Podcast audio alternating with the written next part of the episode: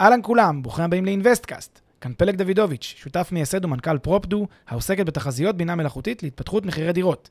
ואיתי אביב גרינברג, מנהל ההשקעות בחברת Rentpo, שהיא גם נותנת החסות לפרק. Rentpo היא פלטפורמה להשקעות חכמות בנכסים מניבים בנדל"ן, תוך שירות וניהול מוקפד מקצה לקצה. היכנסו ל-rentpo.com, חפשו השקעה שמעניינת אתכם, ותאמו איתנו פגישה דיגיטלית. בנוסף, נזמין אתכם להצטרף לקהילת המאזינים של InvestCast בפייסבוק. ועכשיו לפרק חדש של InvestCast.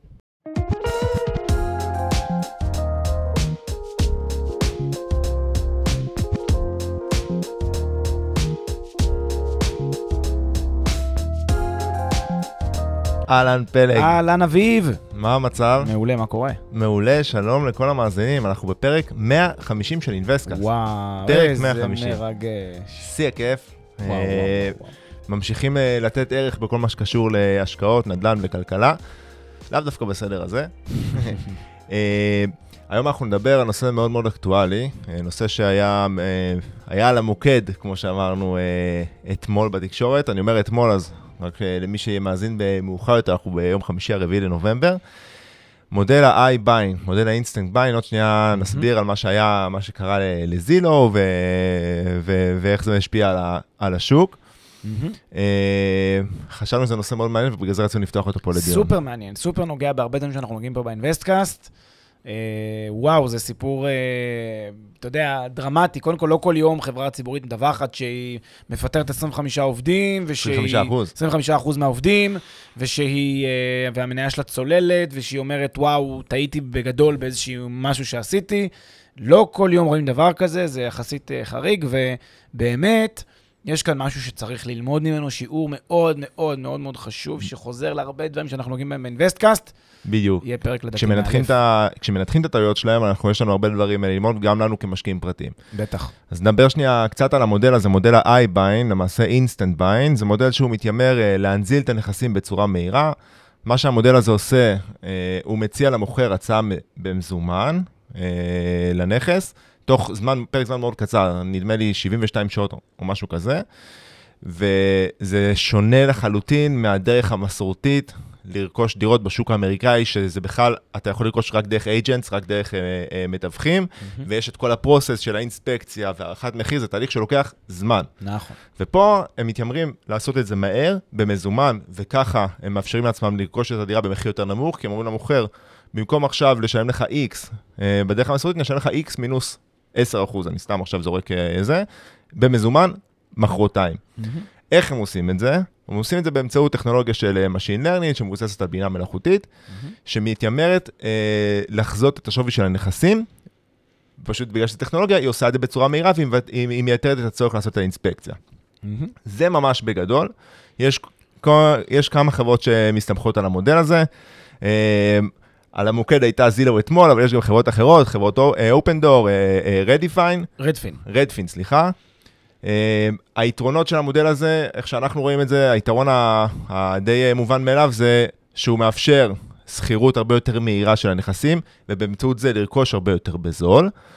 Uh, החסרונות שלו, אני חושב שדי דנו בהם אתמול, אבל uh, אני חושב אם להגיד את זה עכשיו את החסרונות, או שנדבר על זה בהמשך בואו בפרק. בוא, בוא באמת נפתח את זה לדיון במהלך הפרק, אה, את נושא החסרונות. סבבה, תספר לנו מה בעצם קרה לזילו. מה, מה שכדאי להגיד, ל- ל- להוסיף כנקודה, באמת השוק האמריקאי, כמו שאמרת, מאופיין אה, בתהליך הכמעט, אה, אתה יודע, מתחייב, שקודם כל יש בדרך כלל עבודה הרבה של מתווכים ב-agents במהלך העסקה. זה חובה, אתה אה, לא יכול בלי.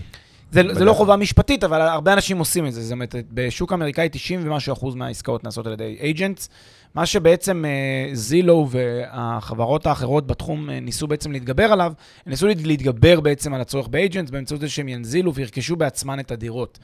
עכשיו, אני תכף אגיד מה הם היו כנראה צריכות לעשות כדי שהדברים האלה יעבדו יותר טוב, ואיפה איפה לדעתנו הם טעו בצורה יותר חזקה, אבל אה, הם הסתמכו גם על המודלים שלהם, אבל גם הם עשו פה עוד דבר שהוא בעצם... באיזשהו מובן, אה, עבודה מאוד מהירה, כלומר, רצו מאוד מאוד מהר ל- ל- ל- ל- לתהליך שהוא תהליך של רכישה, שמערב הרבה מאוד הון, ששם בדבר הזה, כשאתה עובד מהר ולא עובד בצורה שקולה ומסודרת, דברים עשויים להיות שגויים, כמו שגם קרה במקרה הזה, והם גם מודים במסגרת הדיווח שהם עשו. מה שהיה בעצם אה, אתמול זה שזילו דיווחה אה, תוצאות אה, לא טובות בדוחות הכספיים שלה, מדווחת שיש לה הפסדים של 550 מיליון דולר מהפעילות הזאת, אה, מדווחת שהפעילות הזאת נסגרת, מדווחת שיש לה, היא נתקעה עכשיו עם מלאי של דירות שהיא צריכה למכור אותן והיא מממשת אותן במהירות מאוד גבוהה, הרבה מתחת למחיר. היא מסבירה את זה הרבה בגלל הקורונה, בגלל העובדה שהיא הגיעה לשוק בזמן לא טוב, שהיא התחילה את המודל הזה בזמן לא טוב, שהיא נתקעה עם דירות כי היו ירידות מחירים בחלק מהשווקים. ועוד דבר מאוד מאוד חשוב שהולך ללכת פה לאורך הפרק, זה נושא הפליפים. Zillow אה, עבדה במודל של flip, בעצם לקנות את הבית הזה, לקנות את הדירה, כדי לבצע בעסקה, עסקת שיפוץ, עסקת השבחה ומכירה מהירה. זה הרעיון, הרעיון הוא האינסטנט, הרעיון המהירות גם בכניסה וגם ביציאה, ופה בדיוק האתגר הכי גדול של מה שהם עשו. עכשיו אנחנו נפצח את זה רובד אחרי רובד כדי להסביר בדיוק מה לדעתנו הייתה הטעות של Zillow, האם המודל הזה מת, ה instant buying, או איך אפשר אה, לחיות איתו בלי זה, בלי, בלי הדרך הזאת שבה, שבה הרגע אמרנו. יאללה, אז בוא נתחיל קצת אה, נגיעה טכנולוגית. כן. אה, Machine Learning, בוא, בוא נסביר קצת על זה. כן, אז קודם כל, כדי להבין מה, מה קרה עם האלגוריתם של Zillow, צריך להבין שנייה מה, מה עושה Machine Learning. Machine Learning זה בעצם, אה, כן, אה, למידת מכונה או AI, בינה מלאכותית. אה, וכאן אני אגיד גילוי נאות, פרובדו, סטארט-אפ ש, ש, שפיתחנו, הוא סטארט-אפ שעוסק באמת בחיזוי מחירים באמצעות Machine Learning, אז אה, זה חשוב לומר את זה כגילוי נאות, אבל אה, אני לא, לא אגע בפרובדו כמובן במהלך הפרק, אבל אני כן אתייחס לכל מיני אלמנטים שקוראים ל-Machine Learning.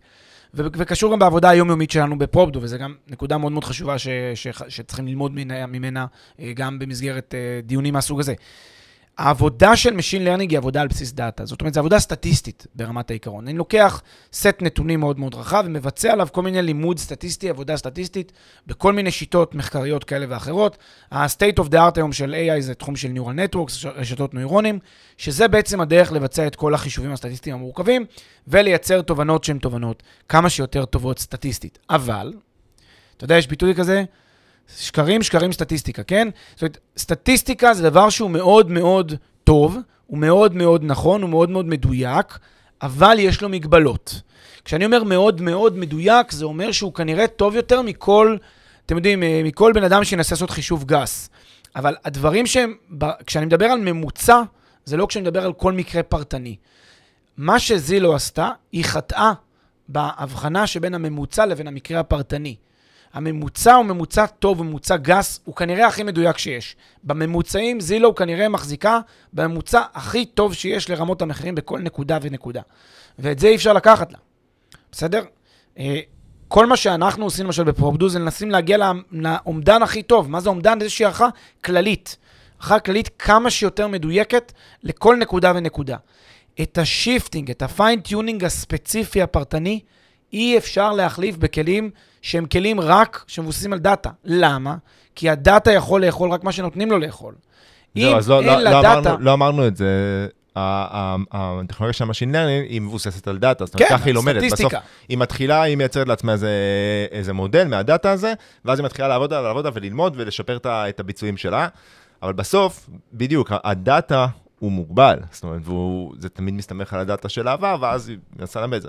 הדאטה הוא מוגבל לדאטה שקיים. מה שקיים כדאטה, אפשר להשתמש בו. מה שלא קיים כדאטה, אי אפשר להשתמש בו. עכשיו, יש מקרים בחיים שבהם הדאטה הוא, הצורך שלנו כשחקן, כבן אדם שפועל את זה, לקבל החלטות ממוצעות. אם אני צריך לקבל החלטה, למשל אם אני עושה מחקר סטטיסטי, מחקר כזה שמנסה להצביע על מה הגובה הממוצע של שחקני כדורסל. אז אני אשתמש בדאטה של הרבה מאוד שחקני כדורסל, ואני אתן תחזית לגבי שח... גובה ממוצע של שחקני כדורסל, ועשיתי פה עבודה סטטיסטית, וזה טוב לי מספיק כדי להגיד את הממוצע. אבל האם, אני, האם יש שחקן כדורסל שה... שאם הממוצע הוא נגיד 2.04, אה, האם יש שחקן 2.13? כן, יש שחקן 2.13, הנה עובדה, הנה שחקן 2.13. זה שיש ממוצע 2.04 לא אומר שאין שחקן 2.13. מה שזילו עשתה במובן הזה, היא כאילו אמרה, אין שחקן 2.13.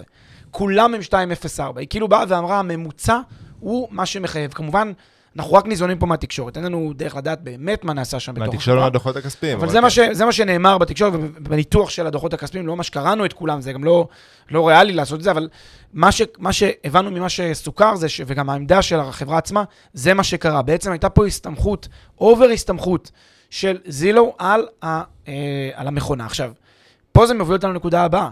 עד כמה משקיעים עד כמה מאזינים של InvestCast יכולים להסתמך על אחרים. עכשיו, אחרים זה יכול להיות מכונות, זה יכול להיות מתווכים, זה יכול להיות יועצים, זה יכול להיות נותני שירותים אחרים. עד כמה אפשר להסתמך על אחרים, זה תכף נעמיק. נסביר את האתגר גם בדבר הזה. זהו, אני רוצה להסביר את מה שאמרת לגבי, לגבי זילו, ולמה זאת אומרת, למה אנחנו אומרים שהיא לא בדקה את, ה, את הממוצעים, אלא נטרלה את המקרים הפרטניים. כי המודל שלהם, כמו שאמרת, הוא היה מודל של פליפים. זאת אומרת, הם התיימרו לפי הטכנולוגיה שלהם, לרכוש בזול ולממש, אה, ו- ולשפץ ולמכור בטווח מיידי, בסדר? יכול להיות שאפילו כמה שבועות, כמה חודשים, כן, אבל לקנות, לשפץ ולמכור. פליפ.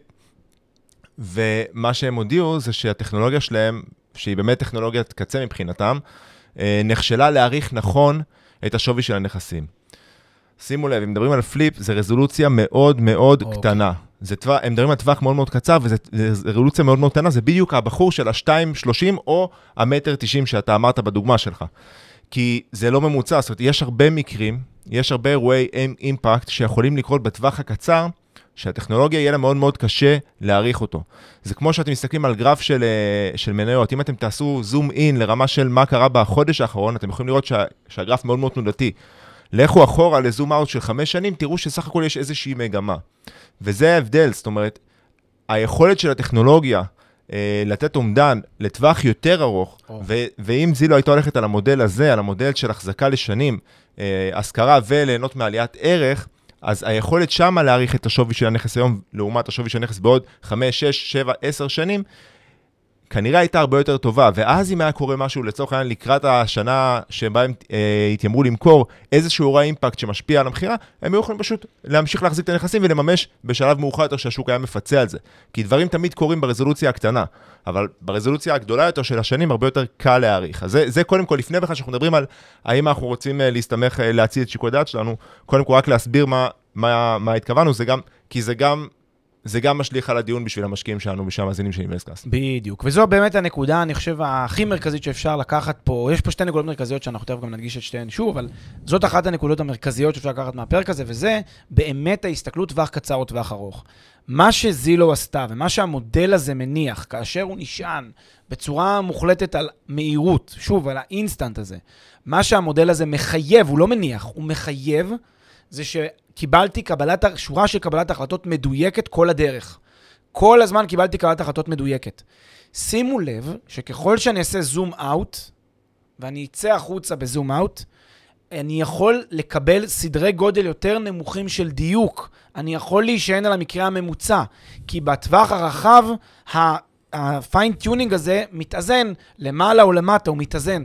דווקא בטווח הרחב יש הרבה יותר מקומות לאיזונים של המודל, מאשר בטווח קצר שהוא טווח מיידי, טווח נקודתי של אה, מהרגע להרגע בעסקאות האינסטנט האלה. אז זו, אה, זו נקודה ראשונה, ובעסקאות ה flip, בעסקאות ה flip, שכל כולה של העסקה תלויה על שיעורי רווחיות, כן, הם אמנם מאוד מאוד גבוהים, אבל היא תלויה על, על, על, על האם הצלחתי להביא את הנכס מ-80 ל-95, מ-80 ל-100. כלומר, ההפרש הוא הפרש של 10,000 דולר לכאן ולכאן, 15,000 דולר לכאן ולכאן. אם קניתי מראש את הדירה הזאת, במחיר שהוא, לא שמו, במחיר שהוא גבוה קצת ממה שאמור היה להיות כאן, כי טעיתי, כי הלכתי על הממוצע, כי הלכתי על הרחב, וטעיתי בהערכה שלי ובניבוי שלי, אז אני בסוף לא יכול להפיק רווח מהפליפ whatsoever. ואז המודל הזה בעצם יקרוס לתוך עצמו. מה גם שעסקת הפליפ זו עסקה מורכבת מבחינה יזמית גם ככה. זו עסקה שיש בה הרבה מאוד אתגרים יזמיים, שבהם יש תנודתיות בתוך העסקה עצמה, בתוך היזמות עצמה. מה שגורם לזה שאפילו אם הצלחתי, קניתי במחיר הנכון, יכול להיות שבגלל היזמות לא הצלחתי להביא את הנכס למחיר הראוי שלו, ולכן לא הצלחתי למכור את זה במחיר הראוי. אז זו הנקודה הראשונה, והיא שמה, אני, שמה בצד שנייה את הדיון לגבי uh, שיקול הדעת ולגבי uh, נכון, מכונות או מישהו אחר, או, או, או, או שיקול הדעת שלי. הנקודה הראשונה זה דיון אחר שאנחנו מנהלים פה הרבה, זה זה העניין הזה שבגלל אה, זה אנחנו אומרים שעסקאות פליפ, איך שאנחנו רואים אותן, הן לא נכונות למשקיע פסיבי, כי צריך לעבוד בזה ולהתמקצע בזה ולהיות ספץ בזה, כי... כי טעות אחת קטנה, וכל העסקה בעצם אה, לא שווה, ואולי אפילו הפסדנו, ומספיק 2-3 עסקאות כאלה שהפסדנו, וזה מביא אותנו למקום הרבה יותר גרוע ממה שהתחלנו בו. לכן אנחנו אומרים שעסקה כזאת, שהיא עסקה יזמית, ועסקה, היא דורשת ניתוח ממש טוב של, לא רק של השוק, אלא של הרזולוציה המאוד מאוד נמוכה של האזור של הנכס, ומה יהיה עם הנכס ואיזה שיפוט רוצים להביא אותו, סליחה, לאיזה מצב רוצים להביא אותו אחרי שיפוץ. אה, לכן היא, היא, היא לאנשים שבאמת עובדים בזה במשרה מלאה, איך שאנחנו רואים את זה. אפילו הטכנולוגיה נכשלה אה, אה, לנבא את זה בצורה טובה. אז זה, זה הנקודה הראשונה של הדיון. ועכשיו באמת... ועוד נקודה חשובה, גם צריך להזכיר פה עוד עניין. אחד הדברים שזילו באה ואמרה זה שהיא קונה מתחת למחיר השוק. בעצם היא באה ואומרת... נכון, בגלל זה יצא מזומן. נכון. והיא אומרת בעצם במילים אחרות, כולם, במרכאות, כן, אני אגיד משהו זה, אבל כולם פראיירים. אני מוצאת את אלה שהם מוכנים למכור את ה-motivated sellers, כמו שאומרים. אני אמצא אותם, אני אמצא, אני יודעת למצוא אותם. ומה אנחנו אומרים בערך מ-day one של InvestCast? אין כאלה הרבה, אין. אנשים לא עד כדי כך, אה, כמו בספרים, בספרי הטקסטבוקים ובתיאוריה, שיש הרבה motivated sellers שמחכים למכור. גם בקרב הרבה מאוד מהאנשים האלה שגורמים לך לחשוב כאילו motivated seller, יש הרבה מאוד אנשים שמבינים טוב מאוד מחירי השוק. ו Zillow נפלה לאותה טעות בסיסית בהקשר הזה, כנראה, כן, הכל לכאורה, אנחנו לא יודעים בדיוק מה קרה, אבל כנראה היא נפלה לאותה טעות בסיסית של לחשוב כאילו יש מציאות בשפע. כאילו אם קוראים לך זילו, אתה יכול למצוא את אותן מציאות שאחרים לא יכולים למצוא בשפע. וזו טעות עם אה, איזושהי, עם, עם, עם, אפילו עם פינץ' אוף סולט, בגלל שהיא נוגעת באמת בשאלה האם יש דבר כזה מתחת למחיר השוק או לא. אנחנו חוזרים על זה ואומרים, כדאי מאוד למאזינים שלנו להכיר בזה שמאוד מאוד קשה למצוא את המציאות האלה, ולכן, ככל הנראה, ברוב המקרים אתם תקנו במחיר השוק ואולי אפילו קצת מעל מחיר השוק. כאן במקרה הזה יש לנו הוכחה לנגד העיניים עם חברה שהיא כאילו הייתה מובילת השוק שם. מובילת השוק האמריקאי, שזה זילו, גם היא לא הצליחה לייצר איזשהו משהו מהמודל של מתחת למחיר השוק לאורך זמן. נקודה מעניינת. אה, ועכשיו לנקודה השנייה שהזכרת, מה, מה לגבי שיקול הדעת? זאת אומרת, זה, הרי אנחנו מדברים פה גם, מדברים הרבה על זה, על העניין של אה, כמה אנחנו חושבים שלא נכון להציל את שיקול הדעת לחלוטין, אתה יודע, לגורם אחר. אנחנו לא דיברנו על זה עד עכשיו בהיבט של אה, להציל את זה למכונות, אלא כמה, עם כל ה... זאת אומרת, כמה חשוב, בסדר, אז אם יש לנו איש מקצוע שאנחנו סומכים עליו עדיין לנתח את השוק ולבדוק בעצמנו את הנתונים, תמיד דיברנו על זה, על איך אנחנו ניגשים להשקעה אה, אה, ואיך אנחנו בוחנים את השוק ואת ההשקעה. אה, ופה זה בהקשר של האם להציל אותו לחלוטין למכונות שיודעות לעשות את זה מהר יותר, ואז פשוט נותנות לי הוראה, כאילו נותנות לי ואלואציה, האם אני לוקח את זה כמובן מאליו והולך על העסקה או לא.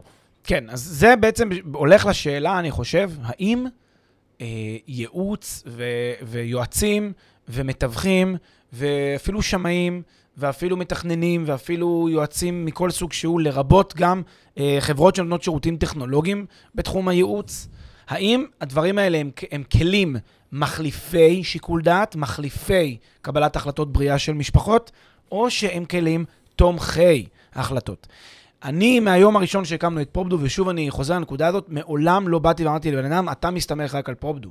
אתה קונה או מוכר רק באמצעות Propdo. זו, זו תהיה זה, זה תהיה שגיאה ענקית לבוא ולעשות דבר כזה. אגב, גם במובן הזה, Propdo, למשל, מודל של iBuying, זה מודל שלא היינו בטוחים שנכון להיכנס אליו. כמובן שחשבנו עליו, אמרנו, זה, זה לא מודל שאפשר להיכנס אליו בצורה הזאת, צריך ללמוד אותו, צריך להבין אותו. בוודאי לא לקבל את ההחלטות על בסיס אלגוריתם, בלבד. מאחר שאלגוריתם, כל הייעוד שלו בדברים האלה זה לתת לי איזושהי תמונה, קריאת כיוון, איזשהו אמצעי שעוזר לי ותומך לי את ההחלטה. באיזה מובן הוא תומך לי את ההחלטה? הוא אומר לי, תראה, ואני רוצה רגע לתת דוגמה אולי אה, די יפה, שקשורה רגע שנייה להרבה פעמים לשמאים, והרבה פעמים גם למתווכים.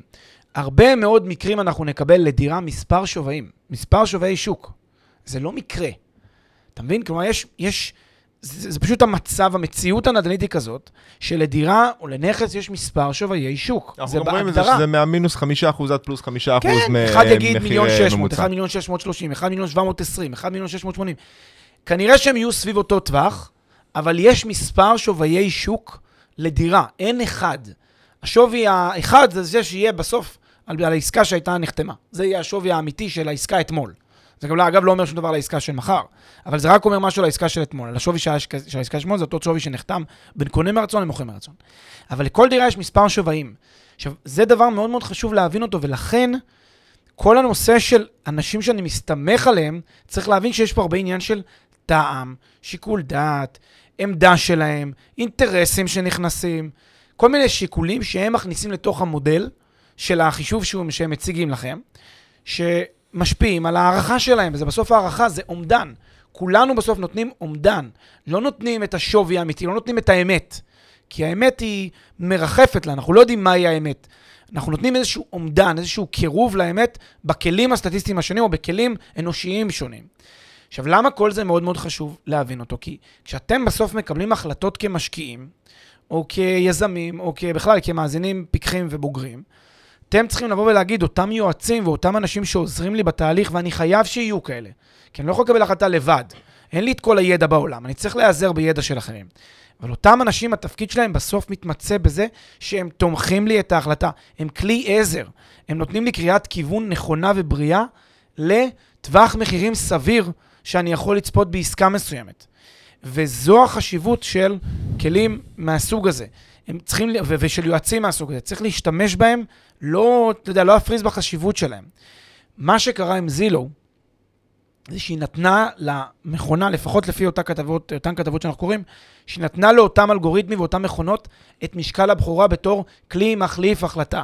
כלי שמחליף את שיקול הדעת של החברה. הסתמכה ב-100% על הסתמכה ב-100% על המכונה שלה. כששוב אמרנו, המכונה הזאת מסתכלת על המקרה הממוצע. היא מאוד מדויקת בממוצע. אבל במקרים הפרטניים, הנקודתיים, היא יכולה לא, לא לדייק. בגלל שכל מקרה פרטני הוא ייחודי בפני עצמו. ולכן, מה שזילו הייתה אולי צריכה לעשות, אולי הייתה צריכה בצורה, זה פשוט היה הופך את המודל שלה לא לאינסטנט, זה להיעזר בסופו של דבר גם בכלים אנושיים, כדי לתמוך מעוד כיוון. זה כמו, אם תרצה, עוד ראיות. עוד ראיות שעוזרות ל- לקבל את ההחלטה, ותומכות לי במסקנות ה- ה- שאני רוצה להגיע אליהן. כי תמיד במדע, אי אפשר להגיד שום דבר שהוא 100% במדע. שום דבר אין לו 100%. יש ראיות מדעיות כאלה ואחרות, יש כל מיני דברים שתומכים לי, שעוזרים לי לקבל איזושהי החלטה. אני צריך לבנות את הביטחון המדעי במרכאות שלי על בסיס סט כלים רחב. ומה למשל, אה, כשאנחנו עושים כל היום את העבודה הנדל"נית אצלנו, אנחנו משלבים דאטה עם נדל"ן, נדל"ן עם דאטה, כל היום משלבים ביניהם. כל דבר שעושה המכונה, היא לומדת מיד מהשוק, מהנדלן. והנדלן אחר כך מלמד את המכונה, והמכונה אחר כך מלמדת את הנדלן, ויש פה הפריה הדדית בין אדם למכונה. ככה צריך להסתכל על זה, צריך להסתכל ביראת קודש לידע הצבור, לידע האנושי שקיים, לידע שקיים אצל מתווכים, אצל שמאים, אצל יועצים. הידע הזה צריך להסתכל עליו בחרדת קודש, כי הוא ידע מאוד מאוד מאוד נכון ומדויק בהרבה מאוד מקרים. הוא לא רואה את התמונה הדתאית הרחבה, הוא לא רואה אירועי אימפקט רחבים, זה נכון, יש לו חסרונות. בגלל זה אי אפשר להסתמך רק עליו, מצד שני גם אי אפשר להסתמך רק על המכונה, וגם רק על אה, אה, יועצים ורק על אה, אנשים בעלי עניין או אינטרס כזה או אחר. לכן צריך תמיד איזונים.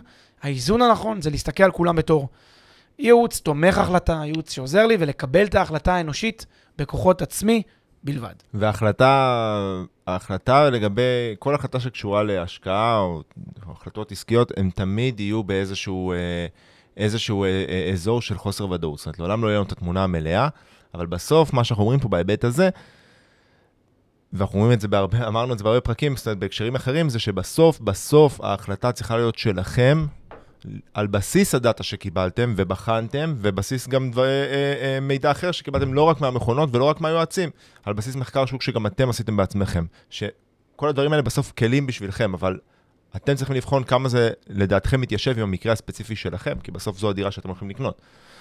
Uh, אני אסכם את הנקודות שדיברנו עליהן. לפחות את הנקודות שאנחנו uh, uh, מפיקים כ- כמשקיעים פרטיים מהסיפור הזה. אז הנקודה הראשונה, דיברנו על זה שכמה נכון למשקיע פסיבי, לדעתנו, אה, לרכוש לטווח ארוך ולעלות, לרכוש בשוק שהוא צומח ולעלות ביחד עם השוק, גם דיברנו על זה בהרבה פרקים אחרים. אה, פה ראינו כמה קשה וכמה צריך מיומנות באמת ברמה מאוד מאוד גבוהה, אה, פשוט לעבוד בזה במשרה מלאה כדי להצליח לטווח ארוך, כדי להצליח לאורך המון עסקאות בעסקאות של פליפים, לטווח קצר, סליחה.